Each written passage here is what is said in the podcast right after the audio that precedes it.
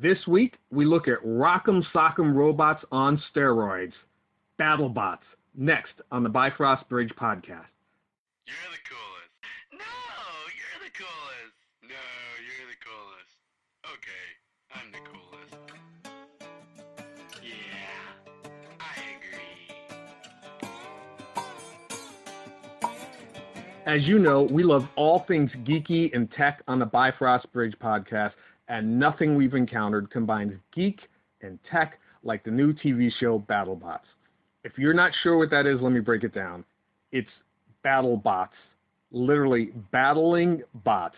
I mean, robots that battle, and it's insane. Uh, I've only seen the first two episodes, but I am a huge fan. Uh, there are these specially engineered robots that are made by specific teams, and they fight each other in a huge enclosed battlefield made of bulletproof glass, uh, complete with traps of spinning blades and literally hammers dropping. I mean, they drop the hammer.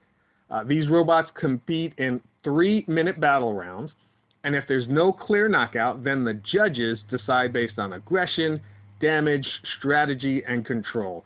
And the judges are like engineers and visual effects movie directors, so it's pretty intense.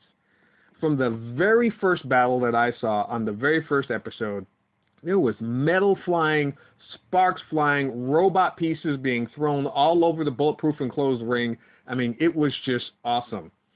Now, the teams that create these robots aren't like the neighborhood kids in our neighborhoods who like build tree houses and go karts. I mean, these are teams of engineers and electricians and weapons experts, uh, some of who have been at this in this sport for like 10 years.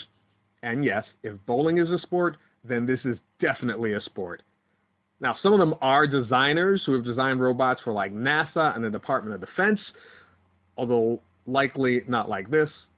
But then again, it is the Department of Defense, so probably, yeah, exactly like this. But if you haven't had a chance to check out this show, I highly recommend it. Normally, I like to wait and watch at least three episodes of a show before I recommend it. But after only two episodes, I, I am still pretty impressed with the level of excitement uh, and my geek and my tech meter were like peaking off the charts. Now, here's the thing before someone asks this specific question, let me answer it. Because I'm sure someone's going to ask, okay, what does this have to do with a Christian life? Or how am I going to tie this into Christianity? So before you ask that, let me just say this. This show has nothing to do with Christianity or a Christian life. This is just pure, unadulterated, geeky, high tech goodness at its best, and it is awesome. So if you've seen the show, I'd love to hear how you like it, or if you've seen the show and you dislike it, I'd love to hear why.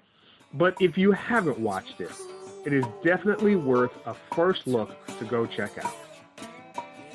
I'm a big fan. I hope you become one too. Until next time, true believers.